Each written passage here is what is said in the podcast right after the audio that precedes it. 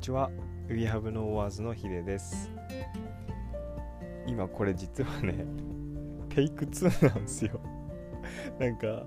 外で今日カンカンカンカン音するなって思ってて。これ何の音だろうなと思って。それが結構大きくなってきてたから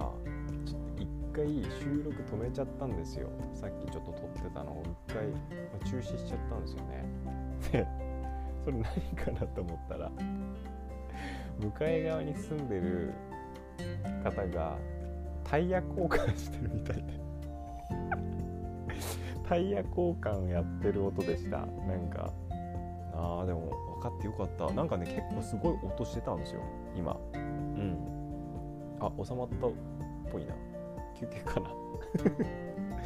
はい。ということで、えー、11月1週目お疲れ様です皆さん。まあどうですか？もう本当に早いですよね1週間って。一日一日はいろんなことあるけど。ねあっという間に1週間経ちますよね。あ始まった。始まっちゃいましたね。あそれでそうそう最近ちょっと気になってることがあって。実はねジムとか気になってるんですよ。うん。皆さんってこう運動する習慣ってありますか？なんか自分はあんまり運動好きじゃなくて あの小小学校はないか。あ小学校あるか。運動会ありますもんね小学校ね。100m とか走ら されますよね。なんかよくわかんないけど 100m 走りますよね。赤組白組とかって言われて。ね。中学校とかってなってくると高校もかな？あそうそうそう高校もだ。中学校高校ってなんか謎に1キロとか2キロ走らされる体育の授業ありません？なんかタイムとか測られて。俺あれ本当に嫌でしたね。なんかしかも山形なんで田んぼ道っていうか農道みたいなところを走るしかないんですよ。景色も大して面白くないしなんか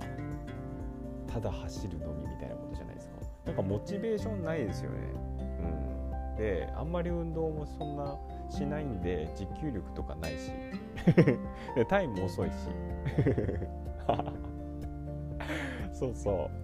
なんかでもよくね見た目的に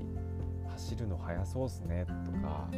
運動できそうっすねって勘違いされる学生時代を送ってきましてその度に弁明をしてきたんですけどそのためにしっかりと結果を残してあ運動できないんだって。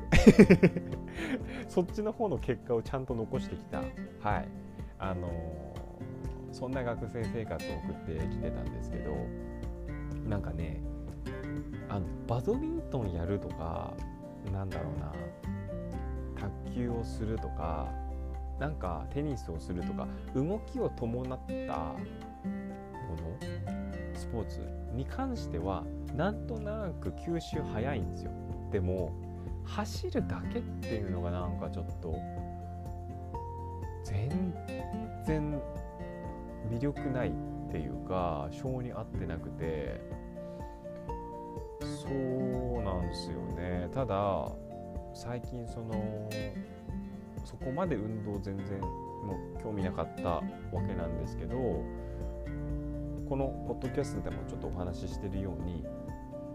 うん、と朝5時に起きて電車に乗って他県に行って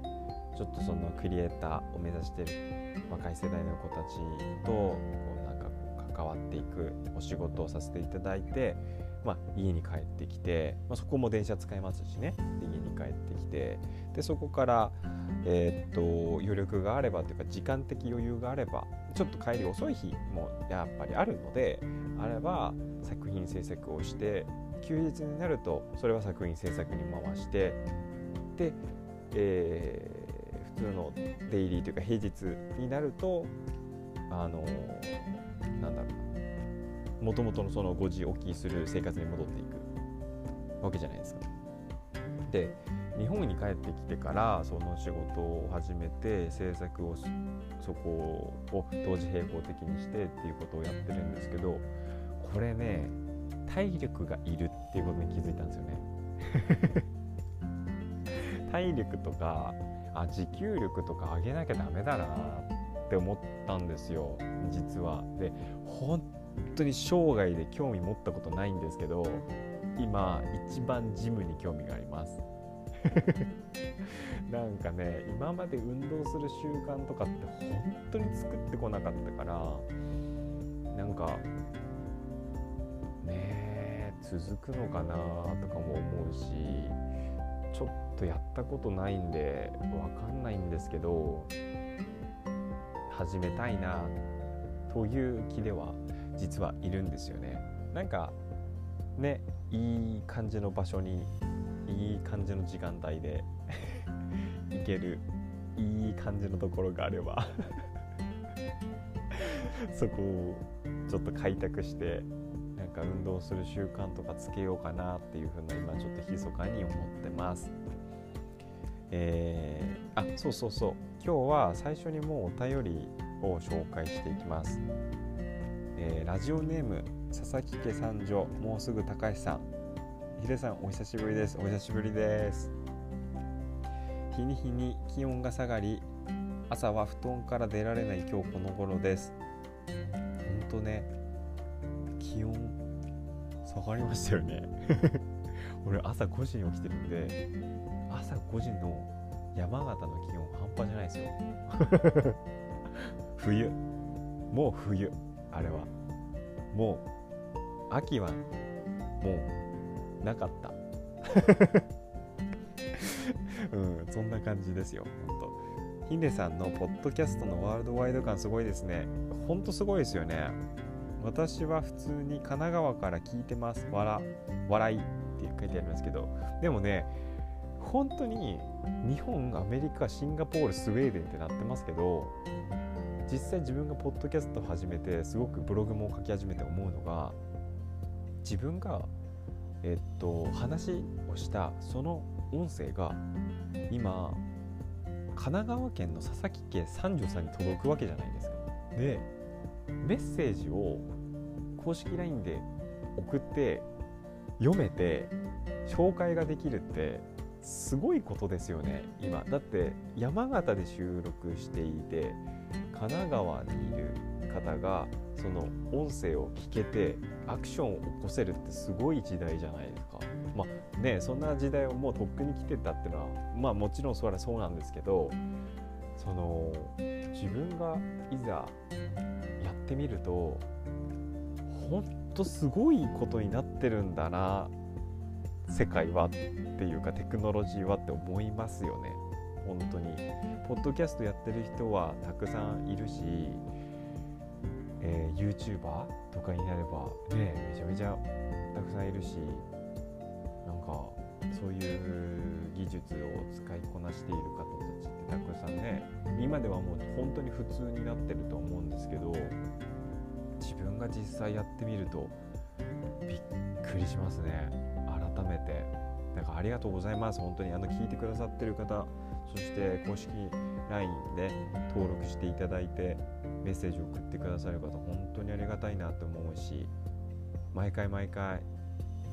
それ感じますね。ブログインスタグラム見てくださってること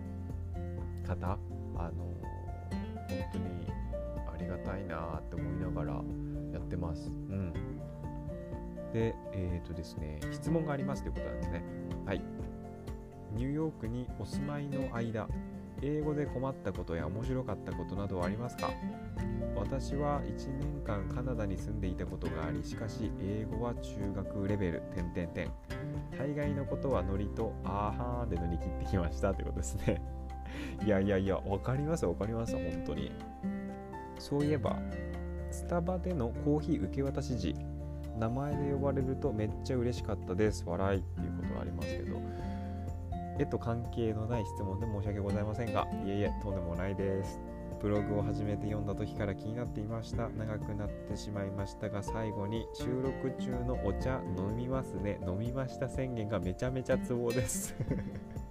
これからもポッドキャスト楽しみにしていますありがとうございますそうそうあのねこれね他でね実際にあのメッセージじゃなくて実際に友達があの何人か言ってくれたんですけどあの収録中のお茶飲みますね飲みました宣言はですね実はずっとラジオっ子で中学校の頃からラジオを聴いてきたんですよ。そうするとなんかラジオの世界でもう23秒間が空くだけで放送事故らしいんですよね。なんか詳しいその基準は分かんないんですけどいろんなラジオを聴いてると時々トラブルとか起こるじゃないですか。無音が訪れたりするんですよ。そうすると本当にリスナーってあれ？何かあったのかな？どうしたのかなってやっぱ思っちゃうんですよね。なんかそれがえっと頭にこびりついててそう。こびりつくというか頭にちゃなんか定着してたんですよね。だから自分がやった時にお茶飲んでる時間とかって無音になっちゃうじゃないですか。だからあ今お茶飲んでるタイムなんで心配しないでくださいね。っていうことで。なんか自然と始めてたんですよね。そうこのお茶飲みますね。飲みました宣言がなんか面白くて笑っちゃうって言われてたりとかしてて。いやめちゃめちゃツボですか。ありがとうございます。じゃあお茶飲みますね。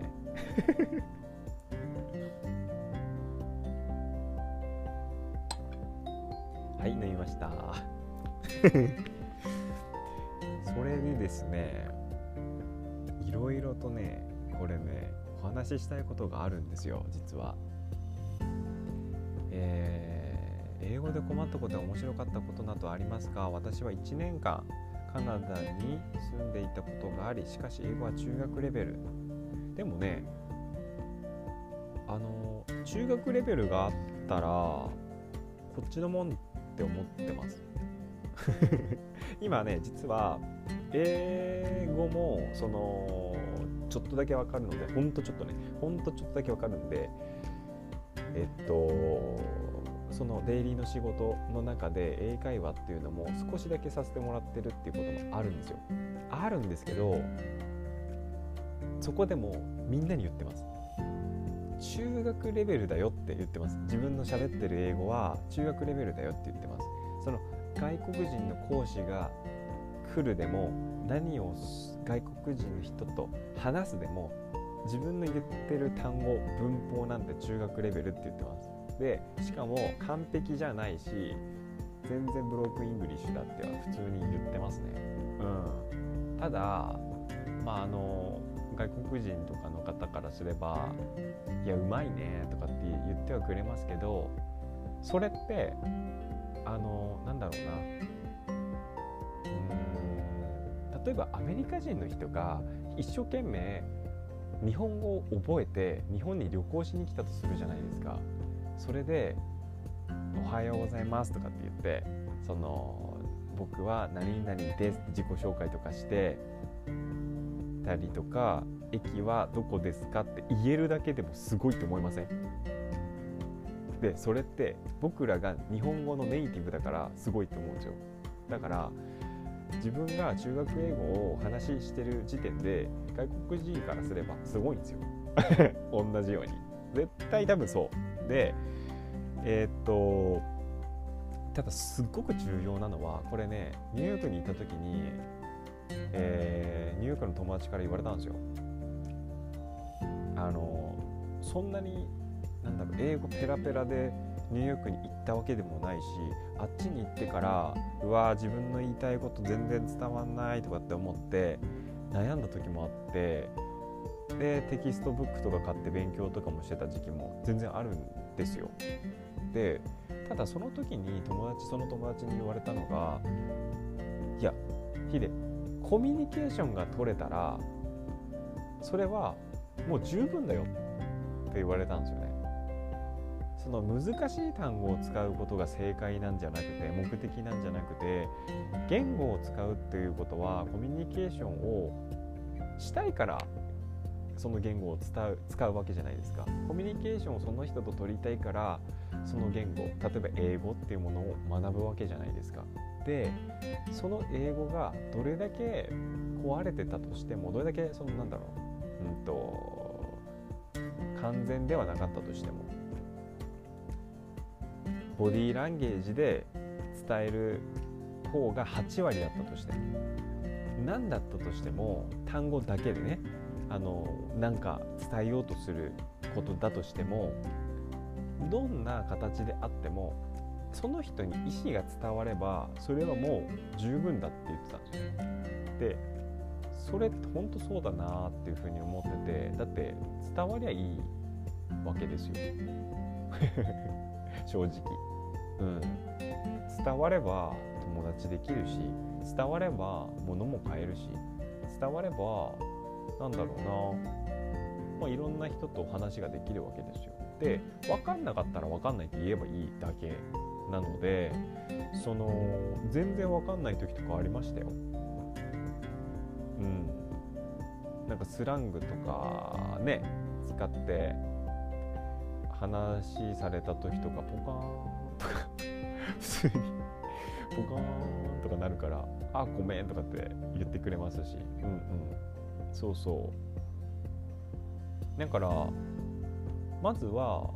伝わったら十分っていうのがその時に自分があのー、なんだろう受けたなんか最高のアドバイスだったかなっていうふうに思ってて中学校レベルあったらもういいんじゃないですか。だそのなんだろうもちろんその業界業界で専門用語って出てくると思うし話し方って出てくると思うしなんだろうな。そのワールド、まあ、分野によって鍛える部分っていうのも出てくるとは思うんですけどまずは日本人だから自分は。そう。だからネイティブにはなれないわけですよね。ネイティブみたいに喋りたいって思うのは全然よくてただもうこれ個人的な自分の考えですよ。ネイティブじゃないからあのっていうのをかなりポジティブに 捉えているタイプの人間ですね。うん、中学ネイティブじゃないんだから中学校レベルの英語喋れたらもう最高だなっていうふうに思ってるんですよ。だってしかも1年間多分カナダにいられたと思うんですけど1年間進めたわけじゃないですか。で僕も2年間ニューヨークに2年半ニューヨークにいて2年半進めたわけですよ。で絶対英語を使ってるんですよね。っていうことはコミュニケーションできてるんですよね。絶対これって。そう。だからね全然あれですよ。中学しかし英語は中学レベル点点点って思うことは絶対ないと思いますね。うん。中学校レベルあったらもうこっちのもって思っていいんじゃないですかね。そう。で大概のことはノリとあーはーんで乗り切ってきました。いや絶対そういう時ありますよ。うん。ノリってすごい大事ですしね。うんうん。そうそうあ分かんないなみたいな、うん、でも分かんないなって思って聞くっていうのも結構いいですよね。あもう分からんと思ったら。えどういうことって聞いちゃう。なんか聞ける瞬間と聞けない瞬間ってやっぱコミュニケーションだからあるんですけど。てかさっきどういうことだったのって聞くと後でああそういうことかって分かった瞬間とか気持ちがいいですよ。そう。でスタバでねコーヒー。そう。名前で呼ばれますよね。ニューヨークもそうでした。なんか日本だけなんですかね。名前で呼ばれないのは。なんかあれですよね。商品名で呼ばれますよね。なんとかフラペチーノの方みたいな。なんかうんそんな感じですよね。なんとかなんかラテお待ちの方みたいな感じですよね。うん。海外行くと名前で呼ばれますもんね。めっちゃ嬉しかったですって書いてあります。いやでもこれね実はエピソードがあって秀隆っていう名前なんですよ。自分が。秀隆って覚えられないんでずっと秀って呼んで秀って呼んでって言われてるんですよ。だからあのニューヨーク行ったら友達全員秀って呼んでくるし日本人の先輩だったりとかしてもひ秀くんって呼んでくるし後輩だとしても秀さんって呼んでくるしもう秀なんですよ。でこれがねスタバに行った時にね名前はって言われるわけですよ。ヒデですっていうわけ。です HIDE ですよね。ただそれって店員さん受け取った店員さんが「あなるほどね」って言って入力するわけですよ。HIDE ヒデで。その飲み物を作ってくれる店員さんが別の人なわけですよ。ってなると最終的に呼ばれる名前がハイドになるんですよ俺。隠れるっていう。隠れるっていう単語になっちゃうんですよ俺。はいって言われるんですよ。俺最初最初にスタバ行った時に「はい」って言われるからいやハイドって名前なんやラルク・アンシエルかよとかって思ってたんですよ俺。いいなみたいな。ラルクか思ったんですよマジかそんな名前の人いるんかとかって思ってて「はい」ってまた言われるんですよ。いやいや取り行けよハイドって思ってたんですよ俺。で俺の飲み物どれかなって思ってたら完全に「ヒデ」って書いてあるんですよね。ああーと思ってああごめんごめんごめんごめんと思って。ああごめんごめんすまんすまんと思って。バーって取りに行って。いやもうその「はいで?」って言われるわけですから。ああそうそうそうそう言って。もうもう訂正とかしないです。もうそこはもう。もう全然全然。あの飲み物受け取って立ち去るのみですね。もうそれは。そうそう。そんな感じなんですけど。あのそう。ヒデってねなっちゃうと HIDE で単語がありますからね。英単語が。そんなもう100%っすね。名前聞かれたら100%ハイドに変わりましたね。いつも。いやそんな感じでしたよ。なんかいろいろありますね。でも英語はね今でもそれでかなり使ってるので仕事とかでも使ってるのでなんか日本に帰ってきてからすごい英語聞いてます。体感なんですけど。あのー、やっぱり日本えっとニューヨークにいる時って外音が外の音ね。外音が英語じゃないですか。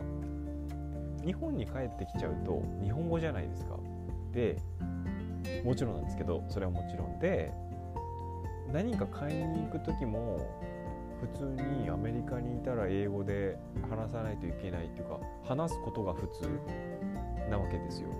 日本に来たら日本語で話すことが普通なわけですよ。だからアメリカにいる時ってアメリカに住んでいろんな人と話してもちろん勉強とかも必要なんですけどいろんな人と話してコーヒー買いに行ってちょっと店員さんとスモールトークして席座ってっていうだけでも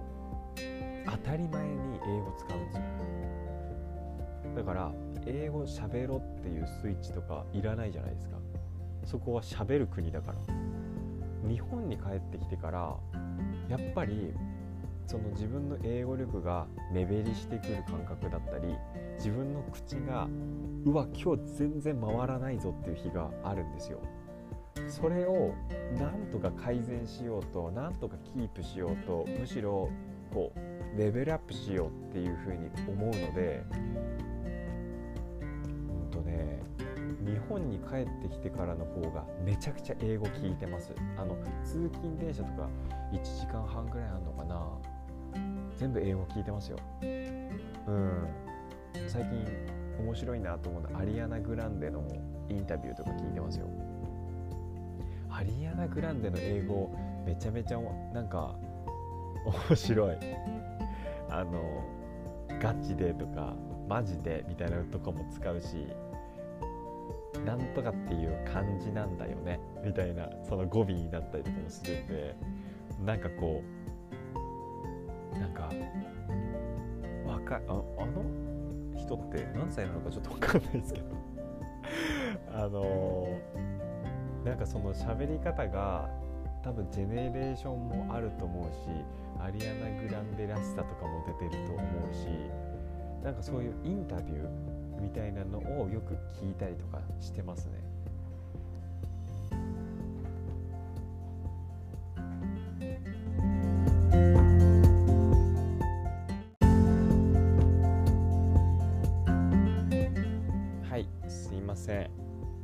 回ちょっと途中でお客さんが来たんで。ちょっと中断しましたけどちょっと前半後半で今回はやっていきたいなと思います。さっきあれですよね。さっきまで話してたのって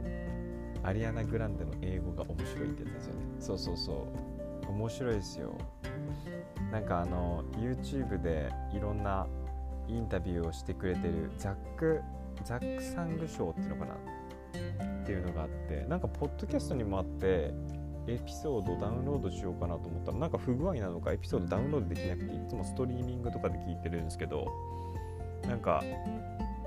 いろんな人が出てきてくれるからすっごい面白くて聞いてますね。全てが全てやっぱり分かるわけじゃないんですけどやなんか毎日ほぼほぼ毎日聞くようになってからなんとなく話の断片とかをつかめるようにはなっててしかもその話のスピードはめちゃめちゃ速いですからね。あれ本当にネイティブ同士が喋ってるから日本人同士が喋ってるぐらいの日本語のスピード感なんでそれでアルバムの話だったりとかなんか最近のプライベートの話だったりとかいろいろこうされるわけなんでいろんなゲストがね。だからすっごいなんか自分の耳を鳴らすという意味でも外音に英語を加えるっていう意味でもちょっとこうそういうものを通勤時間で、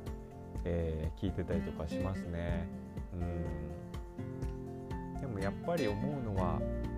外国人のあの人と話す時でもなんか何かは意思を伝えられるっていうふうに思うじゃないですか。全ては分かんないかもしれないけど難しい単語使われたら分かんないかもしれないけどでもなんとなく自分の言いたいことだったり自己紹介ができることだったり好きなことが言えることだったりなんかそれに対するちょっとした意見を言えることだったりなんかそういうことができれば文法がたとえね100点じゃなくても単語が単語なんて全ての単語を、ね、知ることなんて不可能だし自分がよく使うなとかよく聞くなという単語から始めていってねで意思を伝えられるようになれば十分だと思うし、うん、ボディーランゲージ使ってもいいと思うしなんかそれで会話が成り立ってると思うんですよね。うん、会話の3要素みたいなわかんないけど。そう。だからそれでコミュニケーション取れさえすればいい。しかもそれを取ってきている。それを取るためにできることをやっているっていうのであればそれがなんか自信につながったりとかもすると思うのでなんか最近自分はそんなことを続けてますね、うん、まあもちろんなんか毎日毎日英語根詰めて聞いてると大変なんであの時々全然違うあのいつも通り EDM 聞いてあのテンション上げてるっていう 通勤時間ももちろんありますのでまあバランスみたいなところを見てやってます。最近。うん。なんかあのー、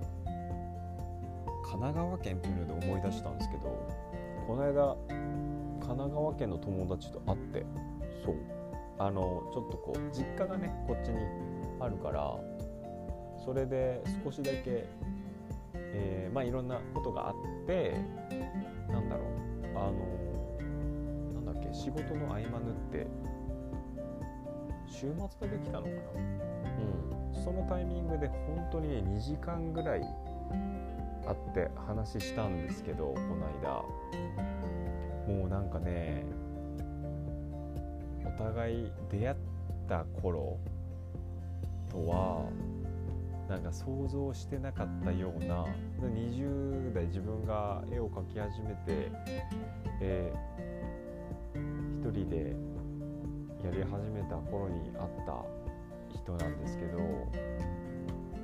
そこからお互いね自分の道を進んでいってで彼は自分とあの俺と会った時になんかねニュージーランドにもともと行きたかったんですって。で仕事その時もしてたんだけど自分が絵を描いてなんか自分の掲げた目標みたいなのに向かってるっていう話を聞いてなのかな。絶対影響されないでねって言ったんですけどある日その人は仕事を辞めてニュージーランドに留学しに行ってたんですよね。で帰ってきて、まあ、こういう感じでしたよみたいになっててで今別のお仕事を全然もう立派にしててで自分も、えー、作品の制作と今伝えるっていう仕事をしてるよって話をしててお互いにいやこんな未来になるとは思ってなかったねなんていうことをお話ししてたんですよ。うんだからなんか今神奈川県って聞いてちょっと思い出しましたけどなんか嬉しいっすよねそうやってある一時期に出会ってた人たちと何年ぶりかな？4年ぶりじゃない？とかって話してたんですよね。4年ぶりとかに会ってお互いなんか自分が選んだ道の方で頑張ってるとかなんとかねあのやってるっていうのって素敵なことだなっていうふうに思って、うん、まあこれからも楽しんでいこうねみたいな話がしましたけど。そうそうそう。だからなんかそうやって4年ぶりですからねずっと連絡とかなくて実はで4年ぶりで連絡とかが来て「えー、会いませんか?」とかって言って「ああ会おう会おう」っつってで会ったんですけどそうやってこう話していくうちにいろんな人と出会ってきたんだなっていうことも感じたし日本もアメリカも含めね、えー、ドイツも含め、えー、あったしなんか本当に周りの人に助けられてここまで来てる周りの人になんか自分のわがまま聞いてもらったり自分のなんだろうなあの話を聞いてもらったりうん分かんないけど本当にそういう大人の人とか同世代年下にかかわらずすごくなんか素敵な人にこう囲まれてきたんだなっていうふうに思うんですよね。でしかもそれは自分がやっぱり書いてこういう景色見たいなこういう風になりたいなって思ってなんかやり始めた後にすごくそういう出会いって増えてきたんですよね。うん、それは偶然だったのか何だったのかわからないけど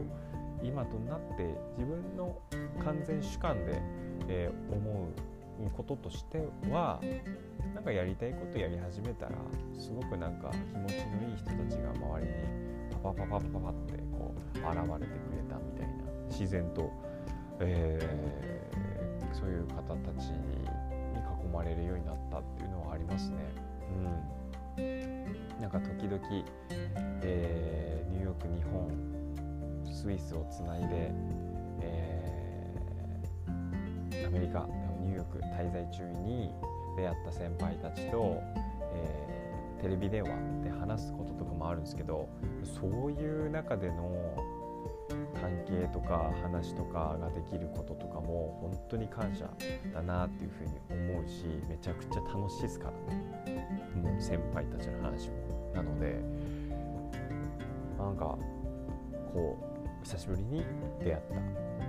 友人と再会した友人と話をしてたらなんかそんなことを走馬灯のように、えー、感じたなっていうのはありましたね最近。うん、というわけで、え今週、えー、異例の前半後半という システムになりましたけど合計するとでもあれか30分くらいかな今回。うん。まあこういう感じで まあ、いつも通りあの締めグダグダなんですけど、あのー、また来週ですねお会いしましょう。なんかあのブログ更新するよりポッドキャスト更新する方がなんか性に合ってるのかめちゃめちゃ更新頻度が安定してて、えー、続けていきたいなっていうふうに思ってます。そしてメッセージをくださった佐々木家三女さんいつも聞いてくださってる皆さん、えー、ブログ読んでくださってるインスタグラム見てくださってる皆さんそして、えー、いつかねシンガポールそしてスウェーデンアメリカで聞いてるよっていう方からのメッセージ。日本の山形もし山形の方いたら山形県外の方いたら県外ここで聞いてるよっていうメッセージ。あのお寄せいただいたら嬉しいなというふうに思います。公式 LINE は、えーと、自分のブログのページにあの公式 LINE に追加ボタンがあるんでこまちゃんのイラストがシュッて入ってきたらそれでもう成功なので ぜひぜひあのお時間ある時にでも、えー、メッセージくださったら嬉しいなっていうふうに思います。ではまた次回お会いしましょう。バイバイ。Thank you.